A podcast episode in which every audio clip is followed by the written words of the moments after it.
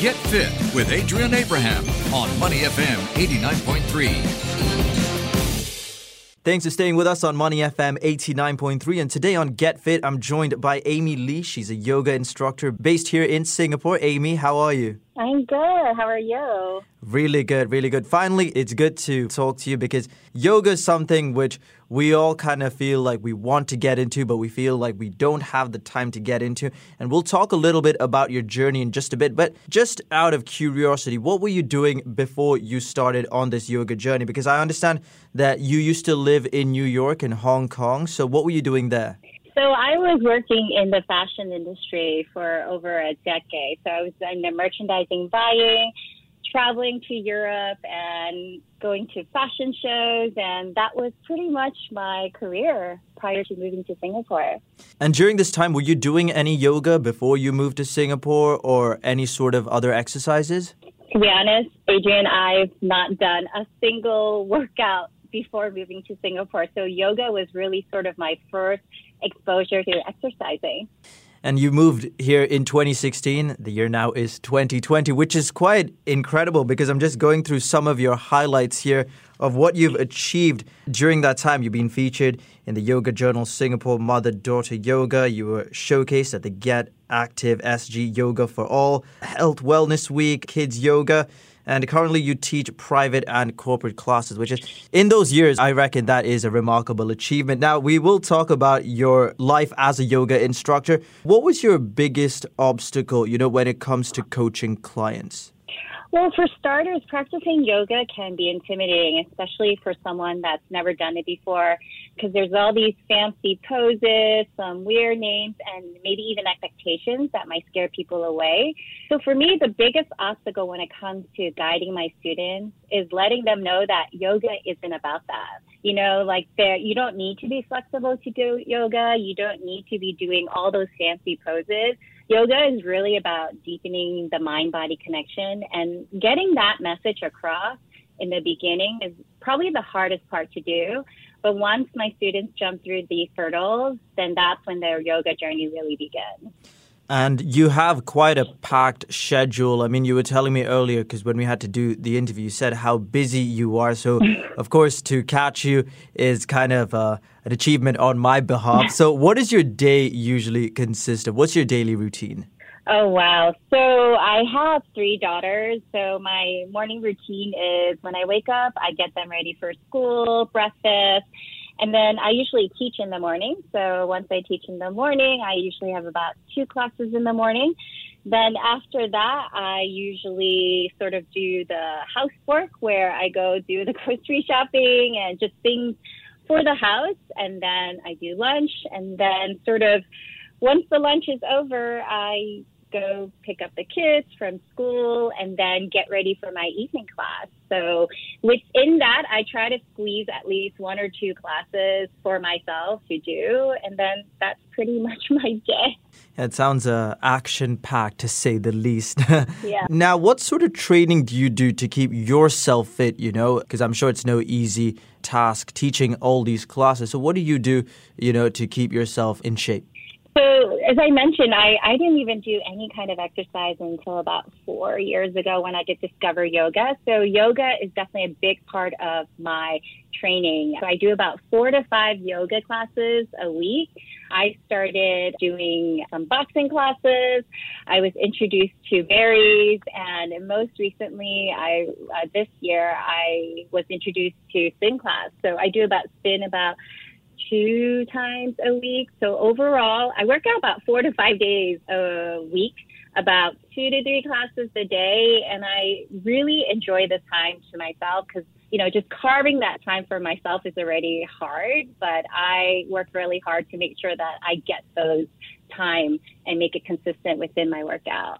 We're in conversation with Amy Lee. She's a yoga instructor, previously a merchandise buyer who used to spend time in Paris, Milan, and Hong Kong. And now she's based here in Singapore. Now, Amy, they say health is made in the kitchen. How does that factor into yoga? What does your daily diet consist of? So, of course, you know, super important to, you know, feed our bodies the right nutrients and everything. So, one of the biggest change for me is that I started juicing. Um, so I started juicing about three years ago, and you know, it's it's so incredible what juicing can do to you. You know, um, I juice every day, and it's a really an amazing way to detoxify your body. And it's also a really great way to consume all those vitamins and minerals that you don't usually get on a daily basis from your veggies and fruits. And it's helped boost my immune system. I definitely feel a big difference since juicing. So that's one of the biggest changes that I have done in my diet um, so far since taking on this yoga journey. And I'm sure with every balanced diet comes a cheat meal because we're all vulnerable now and again. What does your cheat meal consist of? I have a cheat meal, but I do have very late night cravings, and I love chocolate pretzels, which I have to say in Singapore, it's so hard to find. You can't find it anywhere. Chocolate pretzels. That's sort of like my go-to snack. I guess you can call it a cheat snack, but it's so hard to find here. I mean, do you know where I can get chocolate pretzels in Singapore? I think if you looked hard enough, you might be able to find it. Or you could always order it online. I think that's what a lot of people do with things they can't often find here. Because, yeah.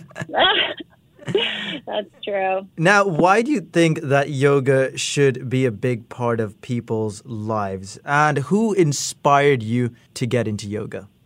Well, yoga is really, um, it really teaches us to become more mindful and more conscious about what goes on within our body. So I always start my classes off by asking my students to bring their awareness to their own body and really scan it from head to toes and observe how it feels today. Because it might feel tired, it might feel okay, you might feel tight. And yoga really allows us to explore that deeper throughout practice and usually after the class is over, I, I ask my students to bring their awareness back to their body again and notice the differences in their body before and after the practice. So especially with what's been happening in 2020 during this pandemic, I think everyone is a bit more self-conscious about their own health and realizing that self-care is really important. So having yoga in your daily life can really help improve the mind, body, and soul. And these are unprecedented times. You did mention 2020's a very different year for all of us. Now, Singapore went through the circuit breaker earlier this year uh, between April and June. Your sort of routines changed drastically because I'm sure you were doing online classes during this time. How did you find this experience? Well, I think everyone in the fitness industry was, you know, during this pandemic was introduced to sort of teaching online, um, and everyone all of a sudden was introduced to Zoom classes, which was new for most. So during this whole pandemic, it was teaching online classes and I think one of the the great things from this experience was that I was able to practice yoga and work out with friends and family from all around the world. Whereas, you know, when I was teaching here in Singapore, it was not possible for them. So I think that part has really helped because it allowed us to sort of connect with people around the world during these Zoom classes. And, you know, it was it was strange in the beginning because you're you're doing this online classes and you're staring at a device and you see your participants on the camera and sometimes you know they can actually film themselves and you can only see their feet or you can you see their kids or their dogs or their significant other walking into the class but it was it was a big adjustment for I think everyone, you know, being able to, you know, still work out during those challenging times. What advice would you have for people who are thinking about taking up yoga?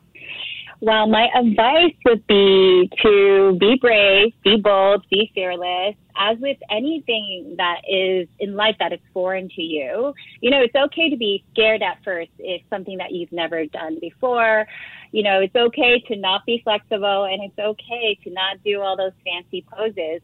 I mean, if you're passionate about yoga and really want to deepen your knowledge about the practice, then take on this journey. Find that passion within you. You know, pay it forward because being able to inspire someone and know that it was you that made that impact to that individual. It was probably the most rewarding experiences as an instructor. So there's no time better than now. Go for it because you got this. And how can people find out more about you and your classes? Oh, so you can find me on Instagram. Um, my Instagram name was Olive Bella Lexa. So you can find me there, and there's more information about what I do on a daily basis. And yeah, you can reach out to me over there. Well, thank you so much, Amy, for joining me on Money FM 89.3. Now, Amy is a yoga instructor based in Singapore, having spent time in New York, Paris, and Hong Kong. Great speaking to you, and I wish you all the best in your future endeavors. Thank you. Thanks for having me.